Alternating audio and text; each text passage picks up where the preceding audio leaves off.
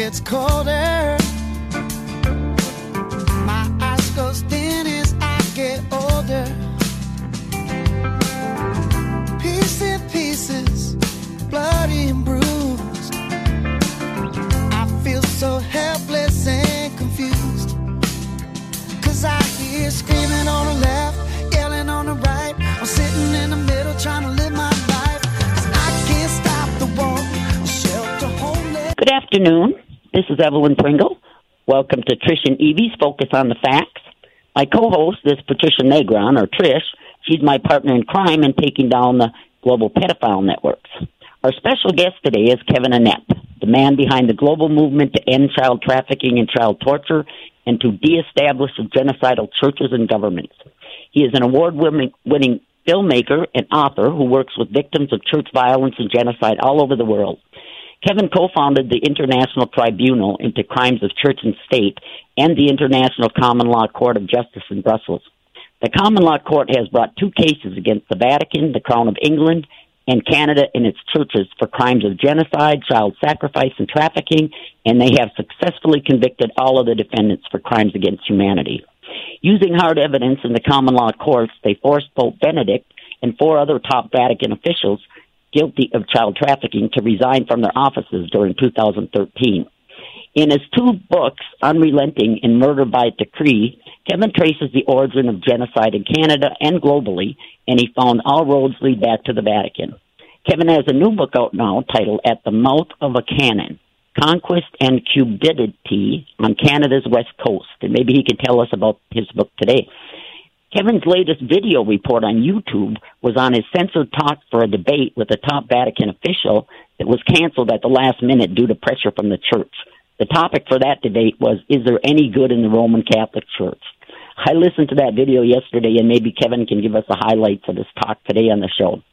There was also a recent report on the Catholic Church's global organization of nuns denouncing the culture of silence and secrecy surrounding the sexual abuse in the church, and is urging sisters who have been abused to report the crimes to police and their superiors. But the report points out that there have also been cases of sexual abuse committed by women against other women within the congregations. So Kevin can probably tell us if he thinks this is a good move by the organization of nuns or if it's just a charade to distract us from looking at the part of the nuns in the child sex trafficking networks over many decades. So let's bring Kevin on now and get the latest details on the numerous Vatican scandals occurring right now, and also the latest details on the events that have taken place over the past several months. So welcome to the show, Trish and Kevin. Hi, Evie. Thanks for having me. Yes. Hi, Evelyn. Trish, you there?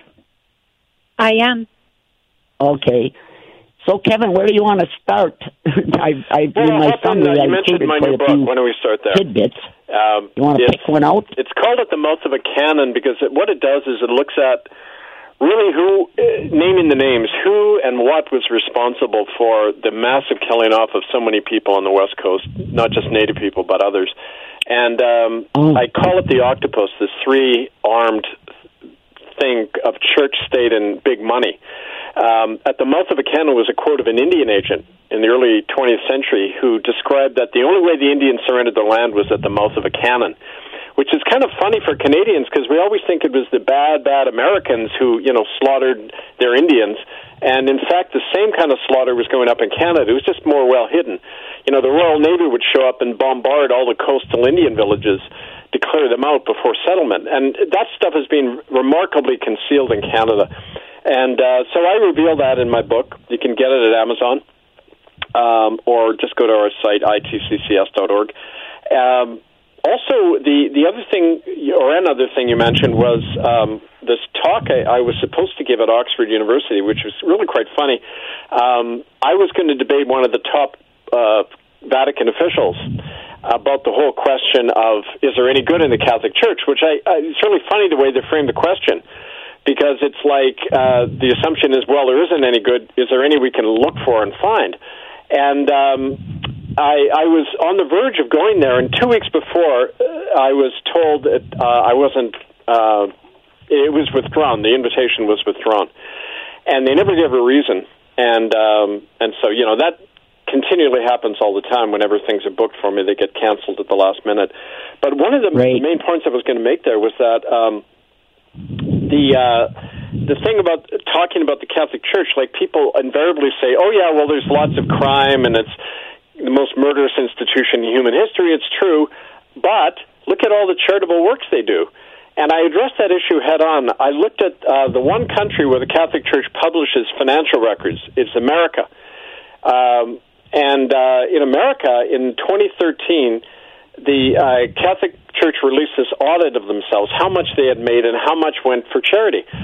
$13.4 billion was made in that one year alone.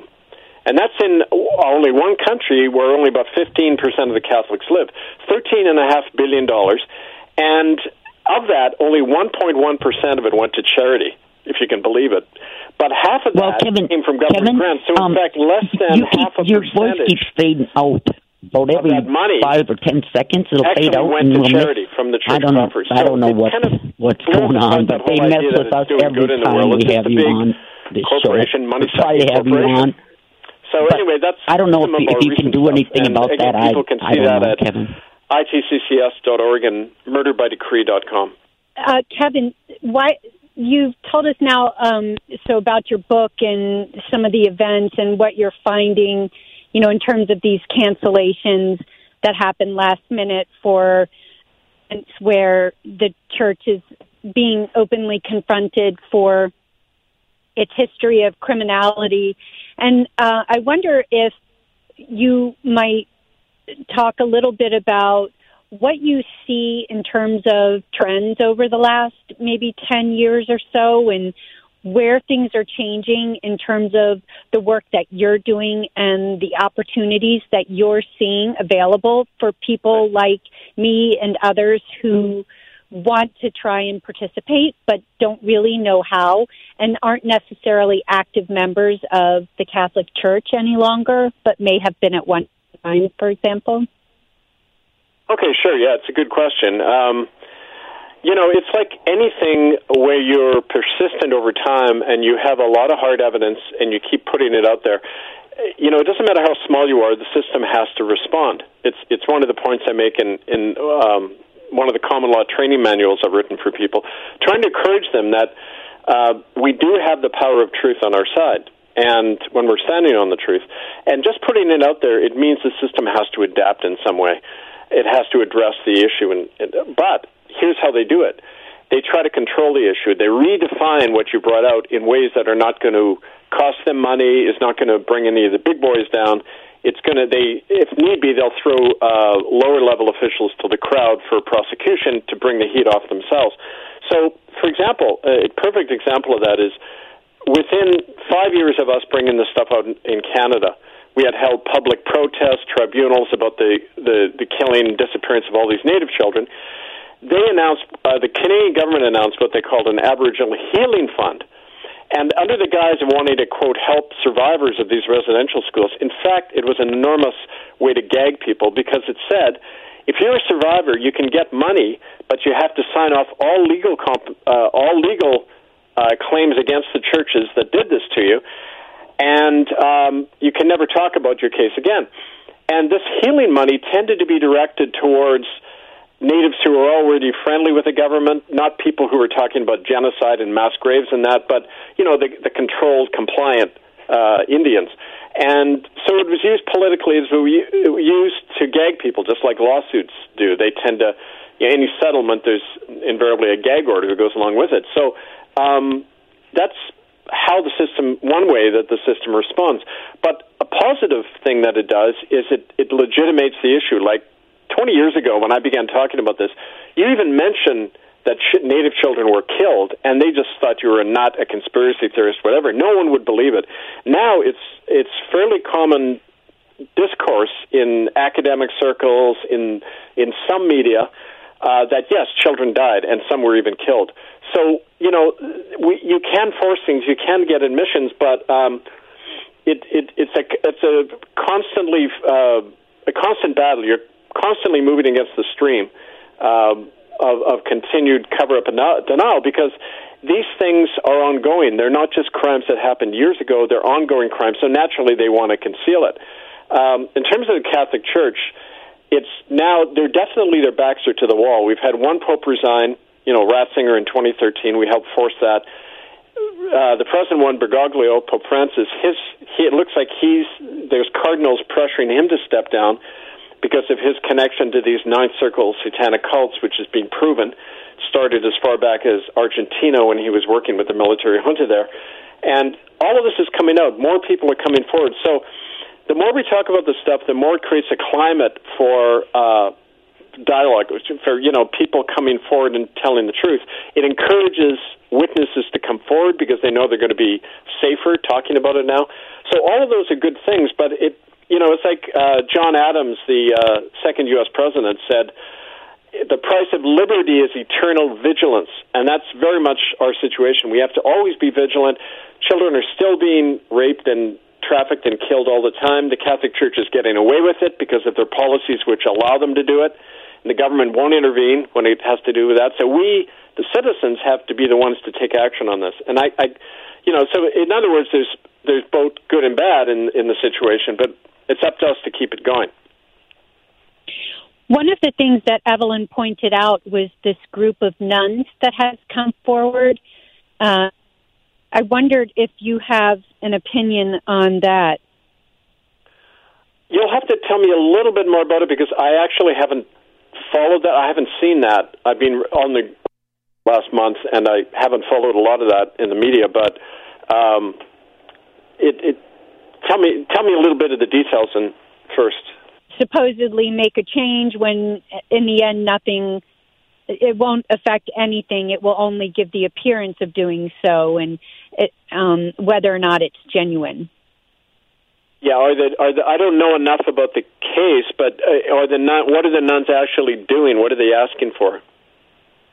Oh, you know, I'm not that familiar with it, so I'll have to ask Evelyn. But to your point about, you know, how the dialogue is changing and remaining vigilant. You know, this whole process that we keep saying play out, as you've pointed out so many times, where there are these massive disclosures, acknowledgement of all these horrible crimes going on. For example, we just saw in Pennsylvania this 1,000-plus page report by police detailing a child grooming, pornography, and sex trafficking ring run by the priest on church property. And yet no one goes to jail, and Cardinal, I think, Wuerl was the only one to resign as a result. And even then it was, you know, that's hardly punishment. So one of the things Evelyn had mentioned is the idea of insisting that these priests who have already been identified as having assaulted children be registered as sex offenders as any civilian would be. Are you aware of anything like that going on? Or I know you've issued those, are they warrants or notices where certain individuals may not enter areas where they've been known to commit crimes against children? Yeah, well, I mean, it's up to people to do that themselves. Make the citizen arrest, ban these priests, publish their names and photos all over the place so people know, because the government, the courts, and the police have shown time again that they are colluding with these crimes. It's not like they're just turning a blind eye. The government themselves have been colluding in these crimes from the very beginning, whether it's child trafficking, genocide. You know, they're big partners in the investments of the Vatican Bank in the arms industry, big pharma, GMOs. You know, they're big, long-time business partners, so they're not going to, you know, crap on each other. They're going to protect each other all the time, and that's why this stuff happens. It's an institutional crime, institutionalized crime. So it's hard for people to get their mind around that because we think, well, what can we do as, you know, as mere citizens? That has to do with our sense of ourselves, how we've been taught to think of ourselves as dependent, as slaves, basically, of the system. And we realize now this issue puts it in a stark clarity that if we don't act, our children are continue to be killed and trafficked with the open compliance and agreement of the system. You know, when cardinals resign, the reason they do that is to prevent prosecution. They get them out of the limelight, they put them on pension somewhere, and then a year later they're back in the job. It's to protect them. It's no remedial action at all. And I find it amazing that so many people will stand by and let this happen when it's the lives of children. I mean, one child's life is worth more than all of the money in the Catholic Church. I don't get why people have difficulty. I think it shows how deeply people are conditioned to fear authority and fear religious authority. They've been brainwashed to think this church has something to do with God, and if it did, it wouldn't be doing these crimes, and yet people can't use that common sense to say, well, we better do something, and the police are letting this happen. Right. You know, as someone who grew up in the Catholic Church, I can very much attest to that idea of, you know, feeling a codependent, dysfunctional relationship where, you know, you're really browbeaten into this belief that your only salvation is through that church and you are doomed to hell otherwise. So I see it, but again, as you point out, in the face of overwhelming evidence of these crimes taking place, it's the, you know, disenfranchisement of the individual that really seems to be holding us back, and culturally speaking, even beyond the church itself. Because you'd think non-Catholics would be, you know, tearing down the doors of these churches. Speaking of which, you had previously mentioned in Chile, for example, where yet again, you know, a massive cover-up of rampant child rape and abuse was occurring, and the citizens of Chile responded in a very different way than those of us in the United States, for example, have responded. Do you have any updates on that? Oh, yeah. And in fact, I don't want to sound all gloom and doom. In fact, the people are voting with their feet. Church attendance is way down all over the world. I remember when I went into Dublin a few months ago, a friend of mine took me outside the biggest Catholic cathedral in Dublin, Pro Cathedral. And normally there's traditionally there'd be 500 or more people there on a Sunday. We counted 18 going in, if you can believe it. Wow. And that's in Ireland, just like Chile, considered a very loyal Catholic nation. When Bergoglio, Pope Francis, came to Ireland in the fall, they expected 2 million people. They got barely 800, maybe 80 to 85,000. I mean, that's like less than 10% of what they figured. And there were over 10,000 people in the streets protesting him. And in Chile, the Mapuche Indians, who've had their lands continually stolen, they burned down 28 Catholic churches because that's where the children were being taken. They knew it. They attacked directly. Bergoglio came to Santiago to speak. He got booed. He got mobbed in his palace. There were people outside the Papal Nuncio Palace preventing him from getting out. So I would say even in the Catholic Church, people are not only leaving, but they're getting really outraged, and I see that all over. But of course, with billions of dollars at the disposal, the Catholic Church can buy all the media coverage and politicians they like, and so it's that kind of David and Goliath battle, and yet, in a way, we're Goliath. We have the numbers. We have the people. It's just a matter of mobilizing them. Right, right. So are you aware of... you had mentioned $13 billion in 2013 that the Catholic Church collected here in the United States. And I was wondering if you're aware of how that compares to, 2013 was 5 years ago, but are you aware of how that compares to, 30 years ago? I would imagine that trend is down, but that's still a lot of money, $13 billion. Well, don't forget, it's not just from collection plates. A lot of the money comes from their corporate investments and what are called financial concordats. A concordat is a treaty between the Vatican and governments around the world, which is absurd because the Vatican is not a government. It's just a church. It's a religious organization. Under international law, it doesn't have any of the qualifications of a nation, and yet they like to pretend that it is one. And these concordats are agreements, secret agreements, and a financial concordat, they have these agreements signed with over 100 governments, and including America, where a certain percentage of taxpayers' money is funded automatically into the Vatican Bank. So without your knowledge, you're helping to commit a crime. Every taxpayer in America commits a crime by paying taxes because that money is going towards a convicted transnational criminal body, the Catholic Church, which launders money for the mob, deals with inhuman and drug trafficking. So that's what your government is making you do, fund this criminal body. That's one of the ways the money's come in, but a lot of it's secret. Don't forget, the Vatican Bank is unaudited. It's a secret society. Nobody even knows who the directors are. So, it's like the same old absurdity, right?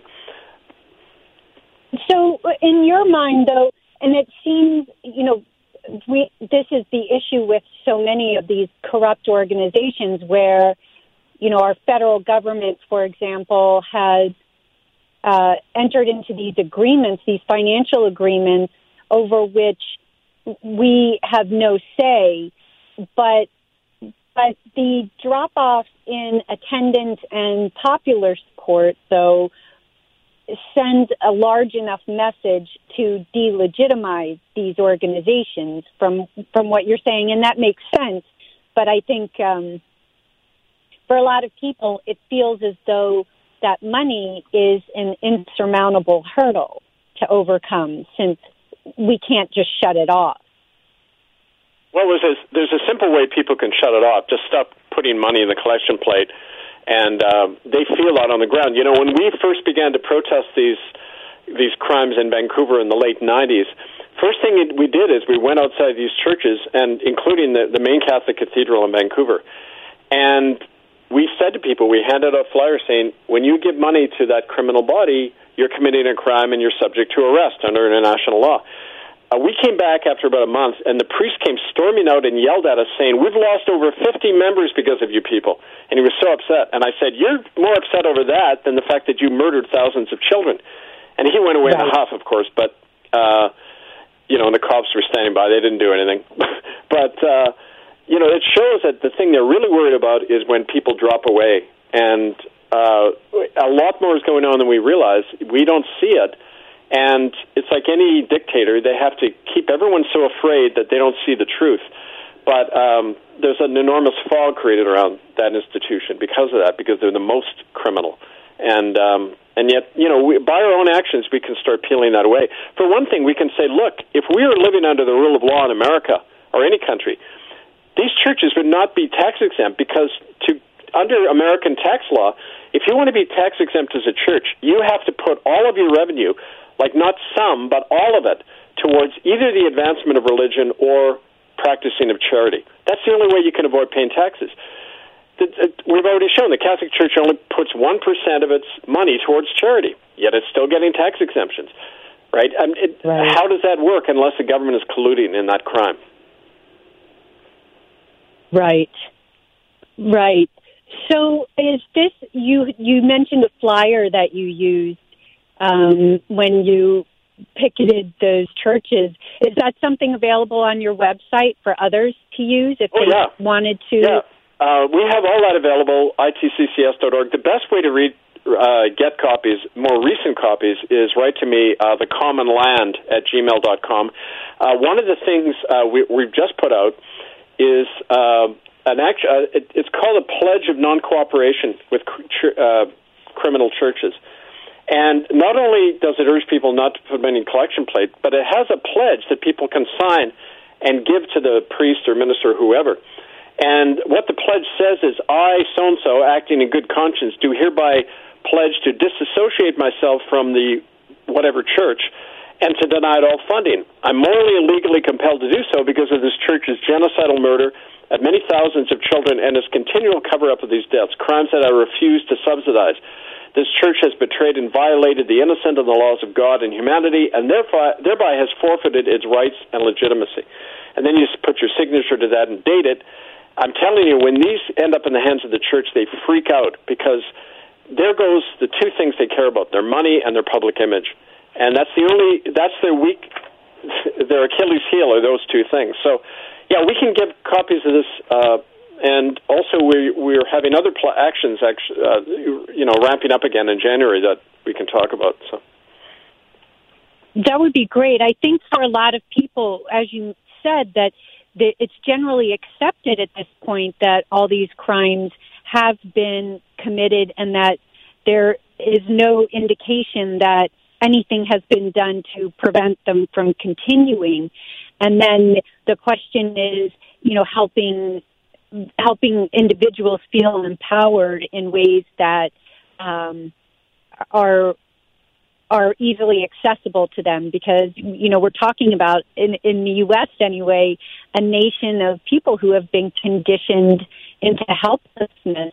And so it really is a process that we as a nation have to learn from the very rudimentary aspects. And that's the only way, our only hope, I think, is, you know, to sort of relearn how we see ourselves as, you know, agents of the world, and steps like that, and being able to have somebody walk us through it a few times. I think it's going to be what it will take. That's what I do. A lot of what I do on the road when I'm traveling around is hold workshops or small meetings with people, and they're always in the ones or the twos or the threes, small groups at first, and they don't have confidence in themselves, their own ability, and we sit down and work over. We pick an issue, and it isn't just about child abuse. It could be on any issue in the community. And we hold what are called common law training workshops, where we teach people about the common law, how to convene your own jury and your own court, how your local community sheriff can be an important part of that, because he's accountable to the community, not the government, and how to give people that confidence. And it takes a while, but knowledge is the first weapon we have. And once you just give some basic facts to people, you know, they realize, okay, well, something's got to be done. And you find a few who are willing to take action. You organize them, and they lead the rest. So that's kind of a practical way. We find once we start that process, it has a momentum all of its own. So, you know, I see that all over. And, in fact, having been all over Europe and North America doing this stuff, I see people waking up all over. You can't see it, but when you're on the ground talking to them, there's a big shift happening. And we just have to, you know, take solace in that, because it's the result of all of this stuff coming out. Right.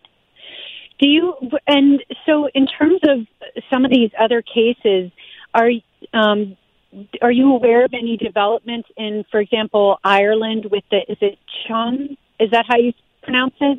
Chum. Where the mass grave of those infants are that they've been trying to get exhumed and examined? Well, I'll tell you one thing. Because of the Tuam, it's spelled Tuam, but in Gaelic it's pronounced Tuam.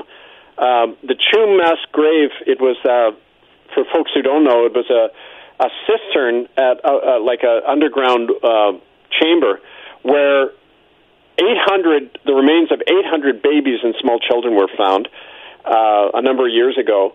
It was on a what's called the Bon Secure Orphanage, a Catholic Church-run orphanage for children. These newborns and young children were not only put in there, they died, but according to the Garda, that's the Irish police, they did an investigation which was then covered up by the church and the government. The initial investigation, because I spoke to some of the officers who did it, they said they found decapitated skeletons all over. They found bones that were cut up and burned. These are signs of ritual killing. And Sean Brady, the Cardinal for all of Ireland, stepped in quick, tried to cover it up, bought off witnesses. We named that on the radio show, and he resigned. He was one of the 4 top cardinals who resigned after we forced Ratzinger out, Pope Benedict, in 2013. All of the stuff was coming out then. So then the government does what they did in Canada. They announced an investigation where the church and the government investigate themselves, because the government allowed this stuff to go on in Ireland. And they release a whitewash report. They go in and try to bury the site. But in response, they didn't count on the Irish people. There was outrage. There were thousands of people protesting. And, in fact, I mentioned when Bergoglio came to Ireland this fall, there were protesters. A lot of those protesters were in the streets demanding a real, not just investigation of the Tuam mass grave, but prosecution of those responsible. And that made some of the news. But, again, a lot of this stuff is often blanked out in the corporate media. But this was going on. So it shows you, you know, there's a continual cover-up by the criminals, but at the same time, the people are just not taking it. And like I say, we went into Pro Cathedral. There was 18 people there on Sunday, and I think that's a sign of the shift happening. Right. And So in the course of doing your work, where I know that you can't reveal a lot of details, but where are you in the process that you're forging ahead with in terms of these workshops and building awareness, as well as the tribunals and arrest warrants? I'm sorry, you said where? In what sense? So in terms of as the process unfolds, as you go forward with these efforts, I would imagine over time, as awareness builds, you approach things a little differently, or I don't know if you see this as sort of unfolding in phases, and where you are in the process now, you know, what you hope to see more of, you know, and are, you mentioned lower attendance at the churches and, you know, these police reports and awareness among officials. Right. Okay. So, I mean, it depends on how you see the problem in the first place, I think. I mean, these crimes are not just dropping out of the sky, and they're not the result of random sick people. It's because of a whole history of conquest, genocide, you know, and it's still at work, that system. So it's a matter of waking people up to the fact that we have to reclaim our own government. We have to be self-governing. Now, there are very few countries in the world that have ever tried self-governance. America is probably the only one in history where it was written into the Constitution that the people govern themselves. They don't have authority over them. They don't have kings. They don't have popes. They don't have anybody over them. They govern themselves. And perfect example of that is I've worked with people in Pennsylvania who are trying to stop the fracking there. And people in Jones County in central Pennsylvania, and now there's only 700 of them, but they said, look, the Pennsylvania courts and state government are helping this PGE, Pennsylvania General Energy Company, frack and destroy our land. We don't want it, so we're declaring self-governance. They set up what's called a home rule charter, and those 700 people in Jones County have said, we're self-governing. We're not going to follow the agreement of the court. We're going to stop this fracking ourselves. And they created local laws allowing them to do it. So they declared independence. And that's, you only get that in America. People don't even dare to do that, dare to even think in those terms, most other countries in the world, because they're taught that they're serfs, that they're slaves, they're like they call them in Canada, subjects of the crown. No, we're not. We're self-governing sovereign men and women. That's what John Adams said in 1797. He said, America is unique because it's a country of sovereign men and women with no authority over them but their own contracts and their own conscience. Right? Now, that's right. If we really took that to heart, these problems would disappear tomorrow because we would stop it. We'd stop these crimes in our tracks. We're the sleeping giant, and we have to find ways to awaken people. That takes different forms. In America, it's a matter of recovering that memory. In a place like Canada, we've never had it. I mean, we tried to have our revolution in 1837. It got defeated, and the Crown and the Church established their dictatorship. But we have to generate this idea of the common law, people taking back that self-governance. That's the main theme that people want to hear these days when they do workshops. They want to say, okay, how do we do it in our community? One of the first ways is you get the town council to say, okay, we're going to keep tax money right here. In Canada, most of the tax money goes to offshore companies, to the Crown, which is really the Bank of England in the Cayman Islands, all their offshore accounts. We're saying, okay, in Canada, we're keeping the tax money in the local community, no money to the feds because it's helping overseas corporate interests. And, you know, we've got some town councils already debating that. So this is a really exciting process, but it's always got to be from the grassroots, and that's where our strength lies, right? So I don't know if that answered your question, but that's kind of what came to mind.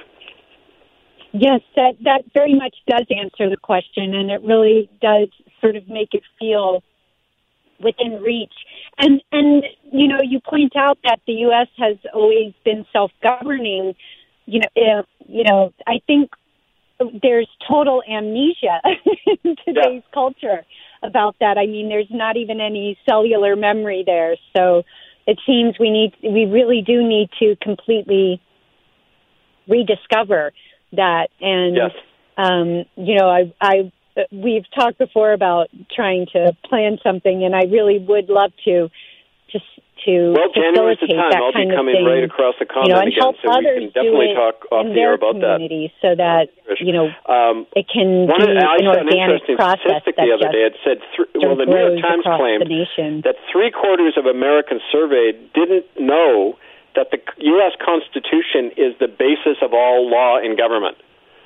They didn't know that. Now, if you don't know that, it means you're a serf.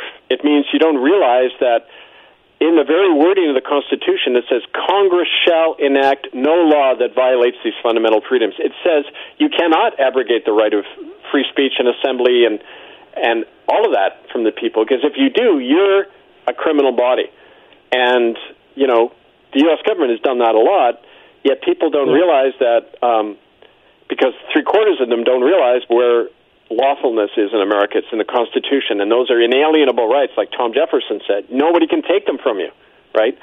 Now, I think that's been dumbed down for the last century, and there's been a lot of good stuff written about this, how the Rockefeller Foundation started funding education in the early 20th century, and it destroyed any... You know how people used to be taught civics classes in school? That's systematically taken out and replaced with technical trades. So Rockefeller, John D. Rockefeller said, I don't want a workforce that thinks. I want a workforce that works. So they deliberately dumbed down Americans in the public school system, right? And these things have been weeded out. We have to teach our children these things ourselves. That's why homeschooling, community control of education is so important for us to teach our children these, the beauty and the promise of America, right? Right. Yeah, I can certainly attest to the, the impact of civics being dropped. It's incredible how little my children's generation knows about all of that, just through, and by design, as you've mentioned. It's not because it was accidental. It was very much by design. And, the assumption by everyone today is that they have to work for someone. And that whole notion is in direct opposition to the idea of individual sovereignty. So, back then, of course, most of the family were farmers. We were self-reliant. That's why everyone carried guns. You needed to hunt. I mean, But now the whole country is being polarized between Democrats and Republicans, liberals and conservatives.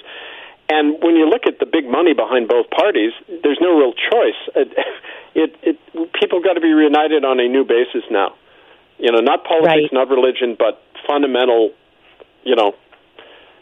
natural law, and which is very political and very spiritual, but it's on our terms. It's not on the system's terms, if you know what I mean. You mentioned the Democrat and Republican parties, and, interestingly, as you, along the lines of, individuals walking away from the Catholic Church. Now, in the U.S., half of all registered voters are declared independent. And that number is probably even actually much larger, except for the requirements in certain states that you have to be registered with a party in order to vote in that primary. Otherwise, you don't get to vote at all. Yeah. So, there are definitely signs of that happening, like people recognizing that they need to regain it and are doing so in very small ways that don't yet have a visible impact. But, what you're describing and the kinds of workshops that you're doing really, really are the kinds of things that will empower us as a global community to finally do something. I'm watching these protests in France, for example, and, wow, they know how to protest. Oh, yeah. And we have a lot to learn. I mean, and that every time they have a protest in France, they burn down a McDonald's restaurant. France is smaller than the United States. It's a symbol to them of corporate corruption and foreign domination. So, once we get our footing, I think, we really will really be able to make some incredible headway. Well, it's happening, and that's the thing. People have got to take hope in what's happening, and You know, it's like John Adams again. He said the revolution was won first in the hearts and minds of the people before the first shot was ever fired at Lexington and Concord. And it's true. It was an idea germinating in people, and finally it burst forth in a revolution, right? And that's what we need. There's this new revolution happening in America, and I see it everywhere. And but there's also a lot of despair because with access to the internet, people see a lot of the bad stuff, but not much of the alternative, right? Right. That is true. And you know, with all of the censorship, you know, the U.S.-based social media platforms are very, you know, you're bombarded by all this messaging by the plutocrats in order to upset and anger and depress. I mean, they really, you can notice the difference between the U.S.-based platforms and, you know, say Russia, for example. It's a completely different sensibility, and you can see the very determined efforts of those in charge trying to shut down dissent. And the really beautiful part of that, though, which I'm sure I'm not the only person who's noticed this, is that when every time one of these groups or agencies acts in order to further suppress dissent, it backfires horrendously on them and just exposes it even more glaringly. So that I agree that there are definitely signs out there that we're making real progress. And, you know, it's always just so hard because you just never know how long that process is going to take. But all you can do is keep showing up. And you know, as you said, it's one person at a time, one church, one community at a time. And eventually we'll get there. Yep. And, you know, the power in our local communities, we're always taught to think in terms of global and national. You can't have real self-governance beyond the local level. I mean, we have to see the power and the importance of our own communities. And, you know, going back, getting entrenched again on the land, the things that really matter that I think we all yearn for, and yet we often look to somebody else to start it when it's we who have to start it. Right, right. Well, your work is so important on so many levels, not just with respect to the church itself, but also in terms of just, again, that sense that, you know, we have to take back control of all of our families' well-being and protect their interests because, you know, no government body or religious institution is ever going to do that.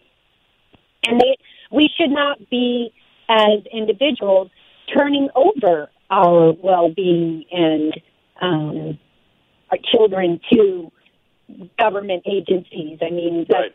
You know, just defies the laws of nature in terms of how to effectively keep your gene pool alive. So, yeah, you know, well, that's right. In really, fact, most of the abuse that happens to children is in foster care homes or government-run agencies. It's, you know, adopting a new sensibility altogether that will really revolutionize the way that we live and the way that we govern ourselves, and or well, we'll find ways to govern ourselves again that we've lost. So, right.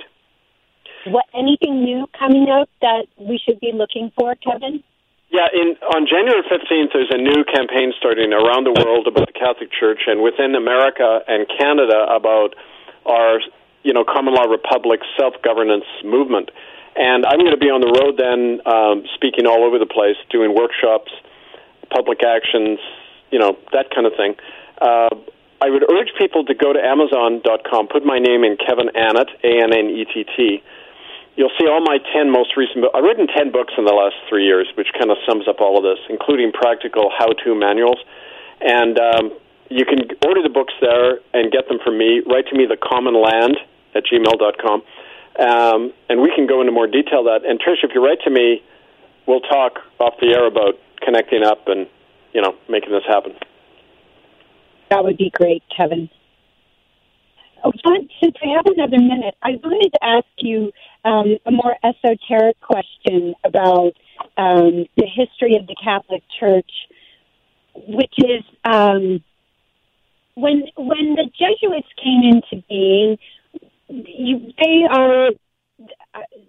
I understand that they're not part of the they're not Catholics. They're this army for the Vatican. Do you know the origins of, like, the original Jesuits and how that group came into being by any chance? Yeah. It was directly as a result of the Catholic Church attacking the Reformation. It was formed in 1543, within a generation after Martin Luther had declared independence from Rome. And Europe was breaking away from the Church of Rome all over the place, so they set up the Jesuits. It was set up by a Spanish soldier, conquistador, called Ignatius Loyola. And whenever you see, like, Loyola University, that's Jesuit money behind it. And it was set up to, first of all, they wanted to kill Queen Elizabeth in England because she was offering, like, sanctuary to Protestants all over Europe who were being killed by the Church. My own family, the Annetts, we were from France originally. We had to flee. We were almost all wiped out. They killed about 1 million Huguenots, which were French Protestants. We all had to flee to England, Holland, that area. And they wanted, the Jesuits set up a secret assassination bureau, which is still in place. It's probably the one that killed Pope John Paul I in 1978, because he was investigating the Vatican Bank and its mob ties. But the Jesuits were a secret army, but the way they worked was they would subvert kings and governments, and they used the Jesuit model of inner subversion as a way to destroy native people all over the world. Yeah, I go into that in my book, At the Mouth of a Cannon, how this church model happened. So they're the secret army. They're the big financial arm as well. They're involved, like Citibank of America, that's owned by the Jesuits. They operate through deception and guile. And it's no accident the present Pope is one. He was put in to do major damage control and make the church seem all nice and happy now. So they're a secret society very much, but they're like an army, an army to wipe out. Their oath says they have the right to destroy and kill and torture to death anybody who's an enemy of Rome. So they're very much, you know, the Pope's personal army, but at the same time, like the Templars, they're becoming a power unto themselves. And so there's power struggles going on in Rome between them and others. But it's really all the same beast. I mean, it's like talking about good and bad Nazis, right?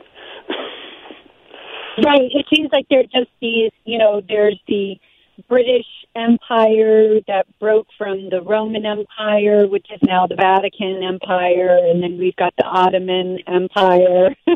It seems like they're just mafia families that are, you know, have infighting and people who are trying to, you know, climb internally, you know, so all of that intrigue as well. But ultimately, they're organized crime syndicates, and the Jesuits seem to have played a critical role in that over the course of history, and still very clearly wield incredible influence where they should not. Well, and they're also the most powerful people are always the most frightened, and because they know they're always worried about somebody taking their power away.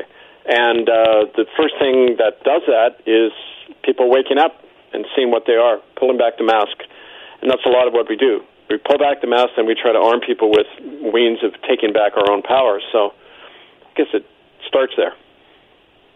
Right. Right.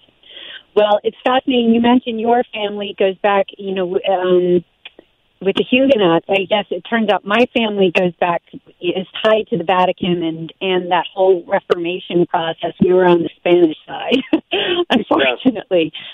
Yes. But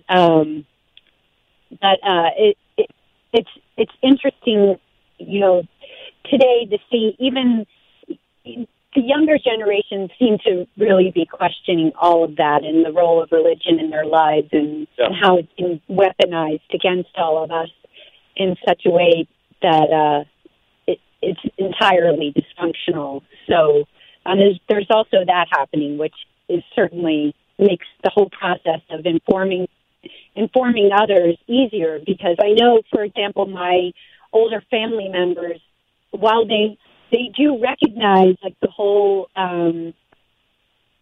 satanic aspect of the Catholic Mass, you know, the body, eating the body of Christ and drinking his blood and all of that, they just cannot, I think it's beyond their ability to connect that with the crimes of the Catholic Church as well. And so, you know, among the older generation, it seems a far more difficult battle to wage, where, you know, with the younger ones, it's more straightforward, I feel. Yeah, well, definitely. Young people are really a good main resource for this stuff because they don't have the fear and uncertainties that older folks do often. But, yeah, it's happening. You know, I'm very confident of what lies ahead. Well, I just want to thank you before the music starts. It'll probably come on any second now, but really and commend you for your work over all these years. That's great, Trish. We'll talk soon. Thank you so much. I mean, it seems to be paying off from where I sit, and I can't thank you enough for persisting in the face of all the odds, and we will all certainly benefit. If we haven't already, I mean, I think just becoming aware and that sense of empowerment alone is worth its weight in gold. So thank you, Kevin. Thank you, Trish. And drop me a line. We'll talk soon. Thank you. Sounds good. Okay.